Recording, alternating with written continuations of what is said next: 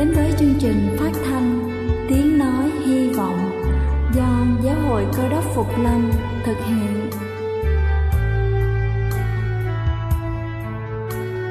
Kính thưa quý vị, Đức Chúa Giêsu trước khi Ngài về trời đã ban cho các môn đệ của Ngài một điều răn mới, đó là họ phải yêu thương nhau như chính tình yêu mà Ngài đã dành cho họ.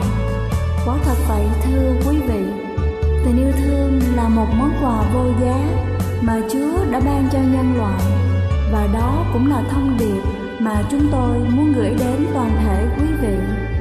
Nếu quý vị muốn tìm hiểu thêm về chương trình, về niềm tin hoặc muốn nghiên cứu về lời Chúa, xin quý vị gửi thư về chương trình phát thanh Tiếng Nói Hy Vọng, địa chỉ hai trăm hai mươi bốn Phan Đăng Lưu, phường ba, quận Phú Nhuận, thành phố Hồ Chí Minh, hoặc gửi email cho chúng tôi theo địa chỉ tiếng nói hy vọng a còng gmail chấm com. Ngoài ra, quý vị cũng có thể liên lạc với bất kỳ hội thánh Cơ đốc Phục Lâm tại địa phương gần nhất. Xin chân thành cảm ơn và kính mời quý vị lắng nghe chương trình hôm nay.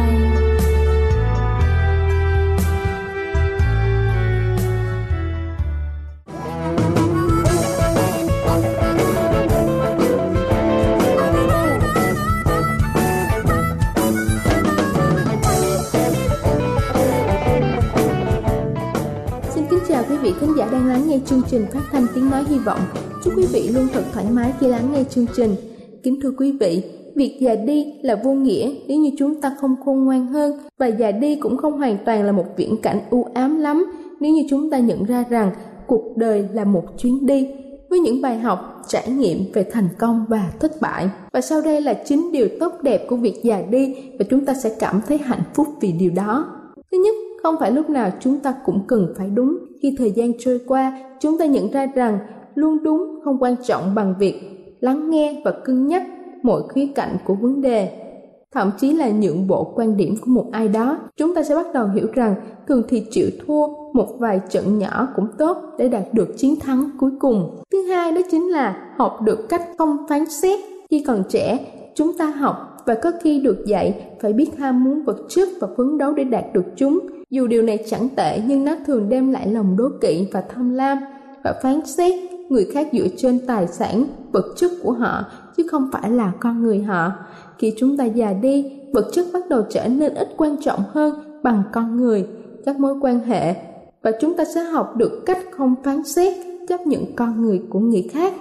Thứ ba, đó chính là chúng ta bắt đầu muốn ít hơn.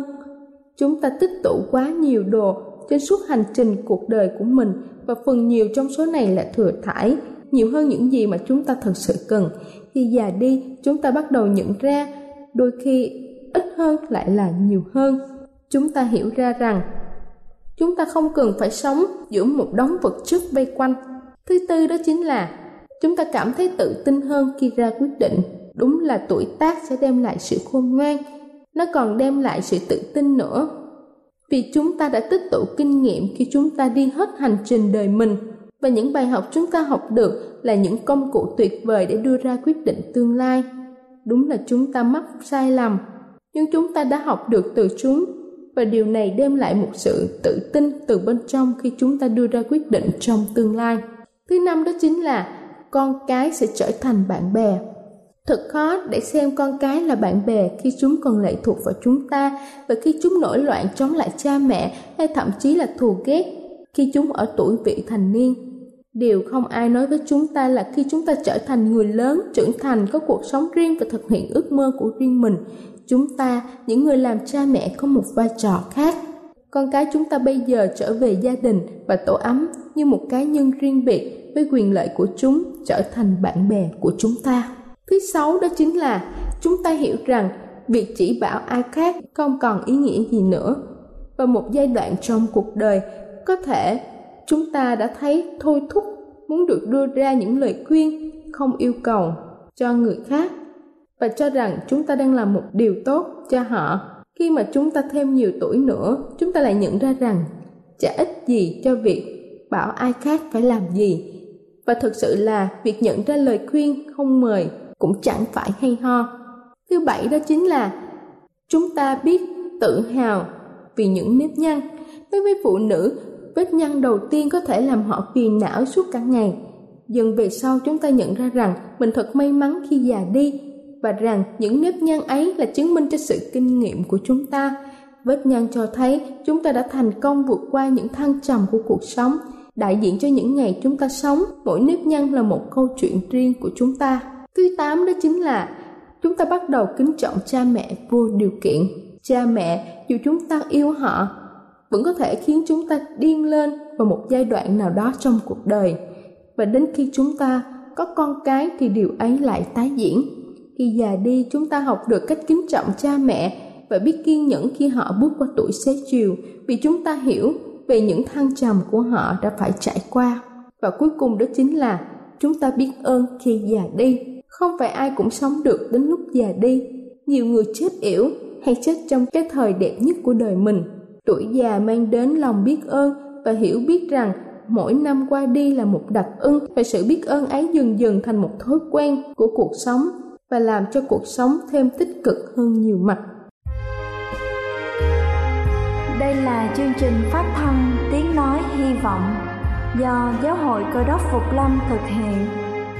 Nếu quý vị muốn tìm hiểu về chương trình hay muốn nghiên cứu thêm về lời Chúa, xin quý vị gửi thư về chương trình phát thanh Tiếng Nói Hy Vọng, địa chỉ hai hai bốn Phan Đăng Lưu, phường ba, quận Phú Nhuận, thành phố Hồ Chí Minh, hoặc gửi email cho chúng tôi theo địa chỉ tiếng nói hy vọng a m o s at gmail dot com.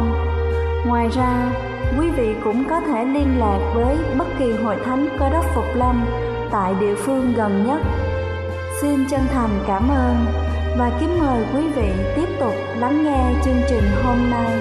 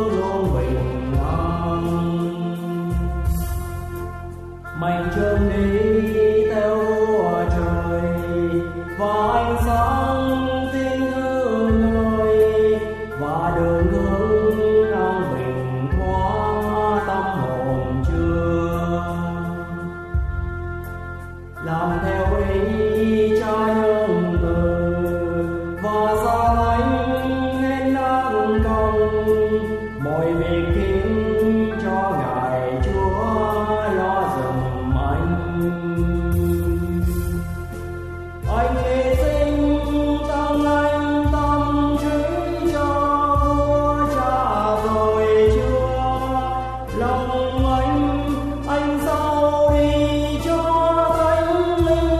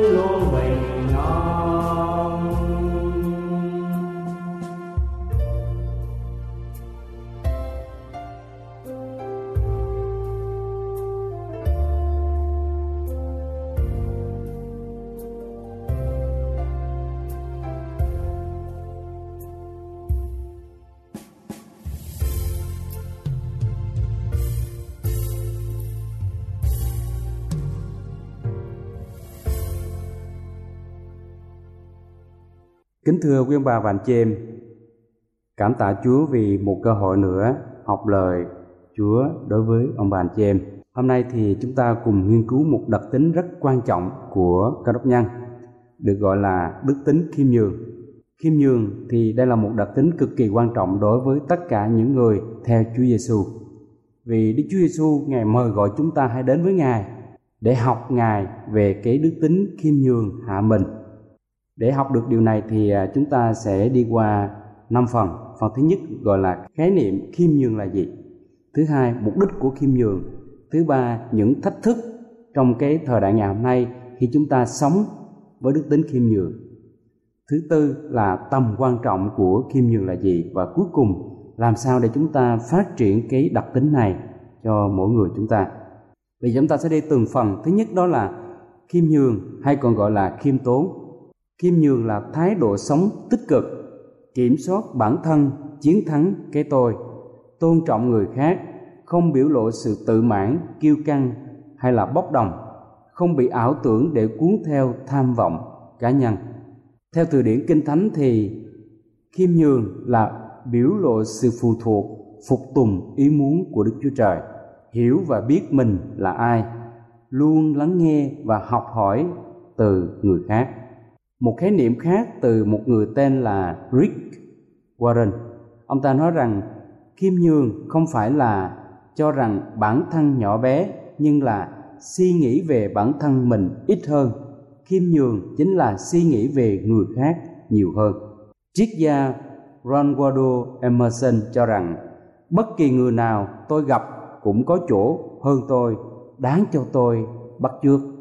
Còn một người khác tên là Tôn Thúc Ngao, ông ta nói chức vụ càng cao càng phải nhún nhường. Đó là những khái niệm về đặc tính khiêm nhường.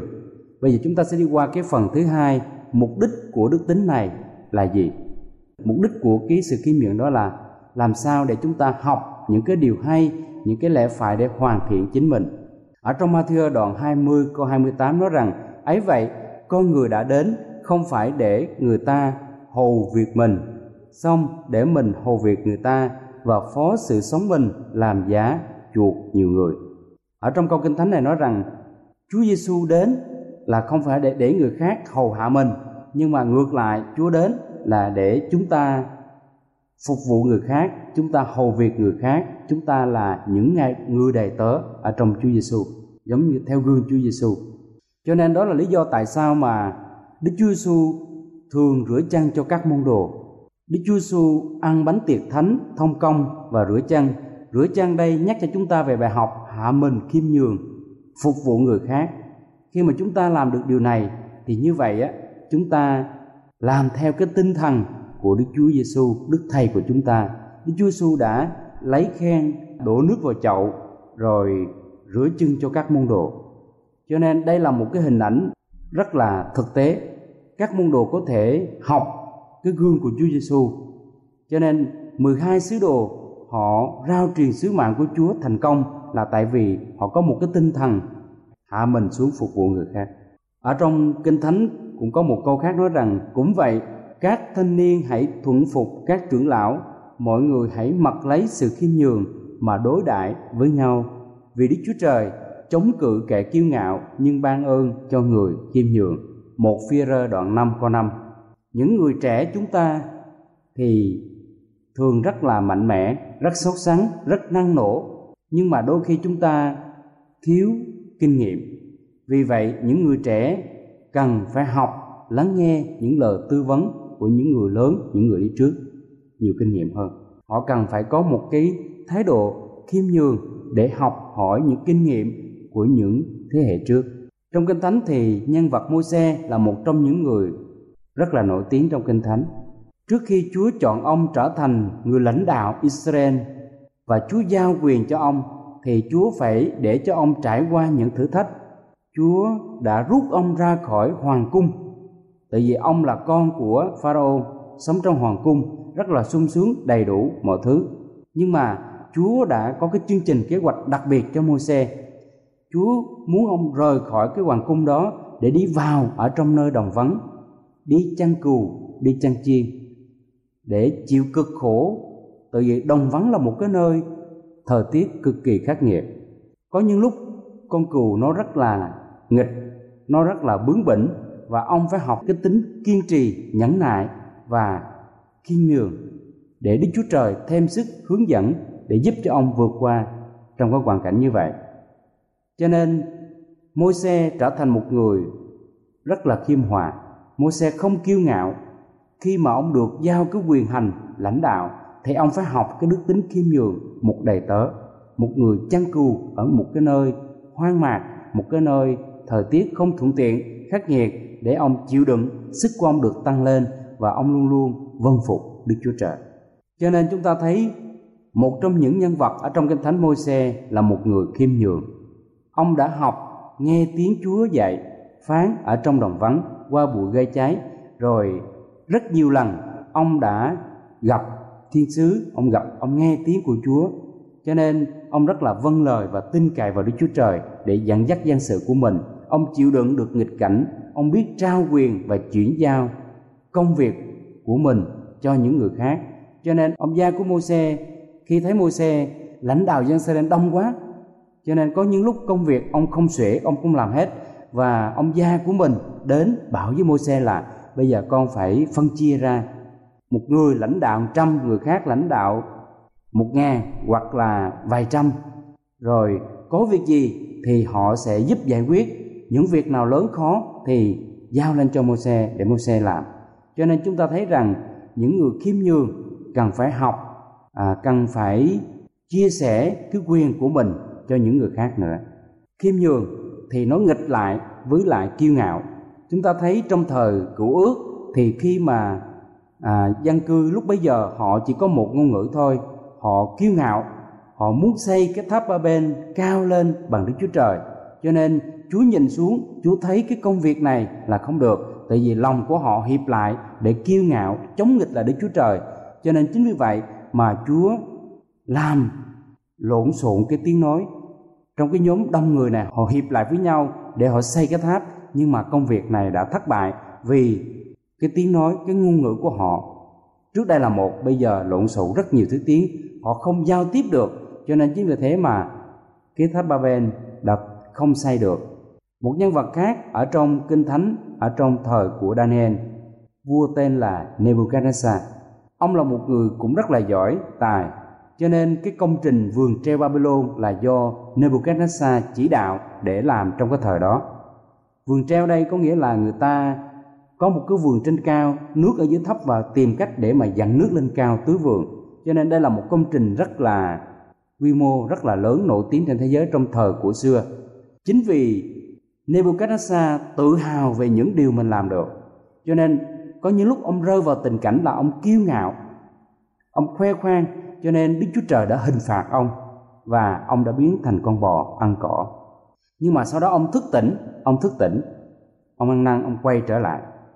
Thì chúng ta cũng vậy, thấy rằng Satan hồi xưa là thiên sứ trưởng trên thiên đàng. Vì kiêu ngạo, Satan muốn nhắc cái ngai của mình lên bằng Đức Chúa Trời. Chúng ta đọc ở trong Esai đoạn mười hai, Esai đoạn mười bốn, rồi chúng ta đọc ở trong sách Ê-xê-chi-ên, chúng ta cũng thấy là Satan đã kiêu ngạo muốn bằng Đức Chúa Trời.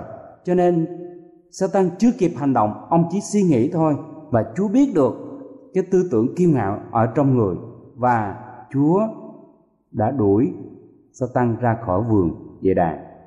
Và khi mà bị đuổi ra đó thì Satan lôi kéo theo một phần ba thiên sứ theo mình để chống nghịch lại Đức Chúa Trời. Cho nên chúng ta thấy ở trong Kinh Thánh nói là Satan không những bị đuổi ra khỏi thiên đàng, mà Satan đã lôi kéo một phần ba thiên sứ theo mình đi ra khỏi thiên đàng. Và Satan đã đến hành tinh của chúng ta, đã cám dỗ tổ phụ của mình là Adam Eva. Và Adam Eva không vâng lời Đức Chúa Trời, tội lỗi đã vào trong thế gian. Cho nên ngày hôm nay thế gian của chúng ta là một thế gian đầy tội lỗi. Ở trong một Giăng đoạn hai câu mười sáu, vì mọi sự trong thế gian như sự mê tham của xác thịt, mê tham của mắt và sự kiêu ngạo của đời đều chẳng từ Cha mà đến, nhưng đến từ thế gian mà ra. Một trong những cái tội kiêu ngạo đây là gì? Mê tham của xác thịt, mê tham của mắt và sự kiêu ngạo của đời. Tất cả những điều này là thế gian đã gieo vào con người của mình, chứ không đến từ Đức Chúa Trời. Cho nên ngày hôm nay, đa số những người dưới sự khống chế quyền lực tối tăm của ma quỷ và cám dỗ con người đã kiêu ngạo bằng nhiều hình thức khác nhau, chống nghịch đi lại, nghịch lại với đường lối của Đức Chúa Trời. Nếu chúng ta không có Đức Chúa Trời, chúng ta cũng sẽ rơi vào tình trạng kiêu ngạo giống như vậy. Có một quyển sách có tựa đề là Từ tốt đến vĩ đại. Đây là một cái quyển sách bán chạy nhất vào thời điểm năm hai không không một, ấn hành bốn triệu bản. Cái nội dung của sách đây là nói về lãnh đạo công ty và điều hành doanh nghiệp. Tác giả của cuốn sách là Jim Collins. Ông ta đã dành thời gian năm năm để quan sát nghiên cứu một nghìn bốn trăm ba mươi lăm công ty đang hoạt động tốt trên thị trường hơn bốn mươi năm. Và ông ta nhận ra chỉ có mười một công ty trở nên vĩ đại. Họ kinh doanh làm ăn rất là thành công. Để ý là không biết lý do tại sao, ông cần phải biết bí quyết của nó. Thì những đặc điểm của mười một công ty này là rất quan trọng cái người tổng giám đốc điều hành. Và những cái vị giám đốc công ty này họ có những cái đặc điểm chung khi mà họ điều hành nó thành công. Thứ nhất đó là khả năng chuyên môn của cao của họ. Thứ hai là tài phán đoán thật nhạy bén. Thứ ba là ý chí phi thường. Và thứ năm là sẵn sàng chịu đựng mọi thử thách để lèo lái và lãnh đạo công ty của mình đi đến thành công vượt trội. Tất cả những người lãnh đạo này rất là khiêm tốn, họ nhún nhường, họ thường xuyên tìm cách để làm cho mình lu mờ trước những người khác. Không có nổi bật, không ngừng chỉ ra công trạng của những người cộng sự, đề cao cái sự đóng góp của họ. Cho nên những người lãnh đạo khiêm nhường là họ luôn luôn đề cao, ngợi khen những cái thành công của người cộng sự của mình. Chẳng khi nào ham muốn trở nên những thần tượng cao xa. Họ đóng vai những con người rất là bình thường. Cho nên chúng ta thấy đây chính là những cái bí quyết giúp cho những người tổng giám đốc thành công. Họ biết cách lãnh đạo công ty của họ. Họ rất là yêu thương, đề cao những người cộng sự, những người công nhân, những người dưới mình. Trong Esai đoạn sáu mươi sáu câu hai mươi hai nói rằng: Đức Giê-hô-va phán, mọi sự này đều bởi tay ta làm ra, và có như vậy, này là kẻ mà ta đoái đến, tức là kẻ nghèo khó, có lòng ăn năn đau đớn, nghe lời nói ta mà run. Tất cả mọi sự Đức Chúa Trời sắp đặt và làm cho chúng ta. Điều quan trọng là chúng ta nhận biết Chúa. Chúa sẽ hướng dẫn chúng ta khiêm nhường, chúng ta học theo cái sự khôn ngoan và sự trợ giúp của Ngài. Những người khiêm nhường là những người sống vui vẻ, thân thiện, dễ hợp tác với mọi người, vì ít đụng chạm, ít căng thẳng, vì vậy dễ hòa đồng với mọi người, nhờ không tự đặt mình cao hơn người khác, dễ gây thiện cảm và tạo được ấn tượng tốt ở người khác. Cho nên chúng ta cần phải ưa thích sự khiêm nhường. Ưa thích sự khiêm nhường là chúng ta học những cái tấm gương về cuộc đời của Đức Chúa Giêsu khi Ngài đến trần thế này. Ngài hòa mình, Ngài gần gũi với tất cả mọi hạng người, Ngài không phân biệt. Ngài trở thành bạn với những người có chức quyền cao, những người đầy tớ rất là thấp, vân vân. Cho nên chúng ta thấy rằng chúng ta cần phải ưa thích sự khiêm nhường, chúng ta phải học cái đức tính từ nơi Đức Chúa Giêsu.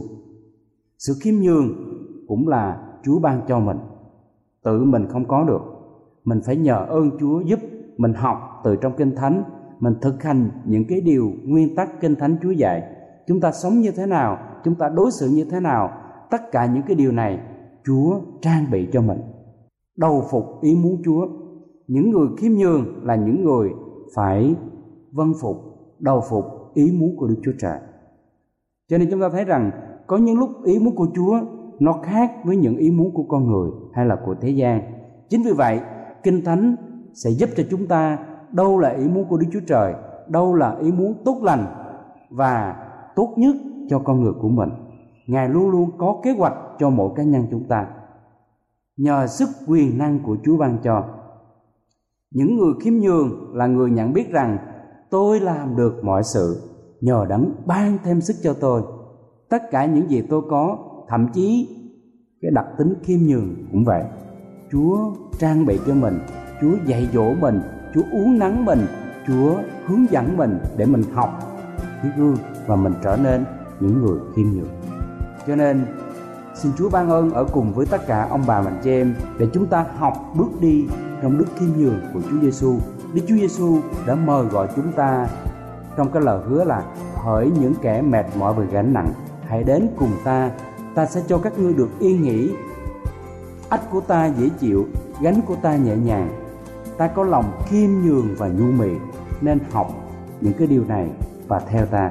Cho nên cầu xin Chúa một lần nữa ban ơn trên tất cả ông bà mạnh chị em để mỗi ngày chúng ta phát triển cái đức tính khiêm nhường qua sự vâng phục ý muốn của Ngài, qua sự học lời Kinh Thánh, cầu nguyện và làm theo những gì mà Chúa dạy cho chúng ta. Đặc biệt những cái câu chuyện nói về Môi-se, những đầy tớ của Chúa và gương của Chúa Giêsu về sự khiêm nhường. Amen.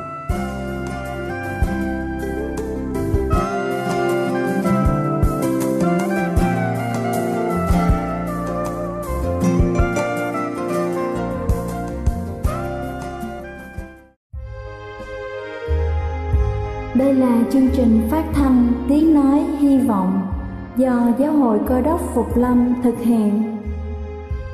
Nếu quý vị muốn tìm hiểu về chương trình hay muốn nghiên cứu thêm về lời Chúa, xin mời quý vị gửi thư về chương trình phát thanh Tiếng Nói Hy Vọng, địa chỉ hai hai bốn Phan Đăng Lưu, phường ba, quận Phú Nhuận, thành phố Hồ Chí Minh, hoặc gửi email cho chúng tôi theo địa chỉ tiếng nói hy vọng a m o s at gmail dot com. Ngoài ra, quý vị cũng có thể liên lạc với bất kỳ hội thánh Cơ đốc Phục Lâm tại địa phương gần nhất. Xin chân thành cảm ơn và hẹn gặp lại quý vị trong chương trình lần sau.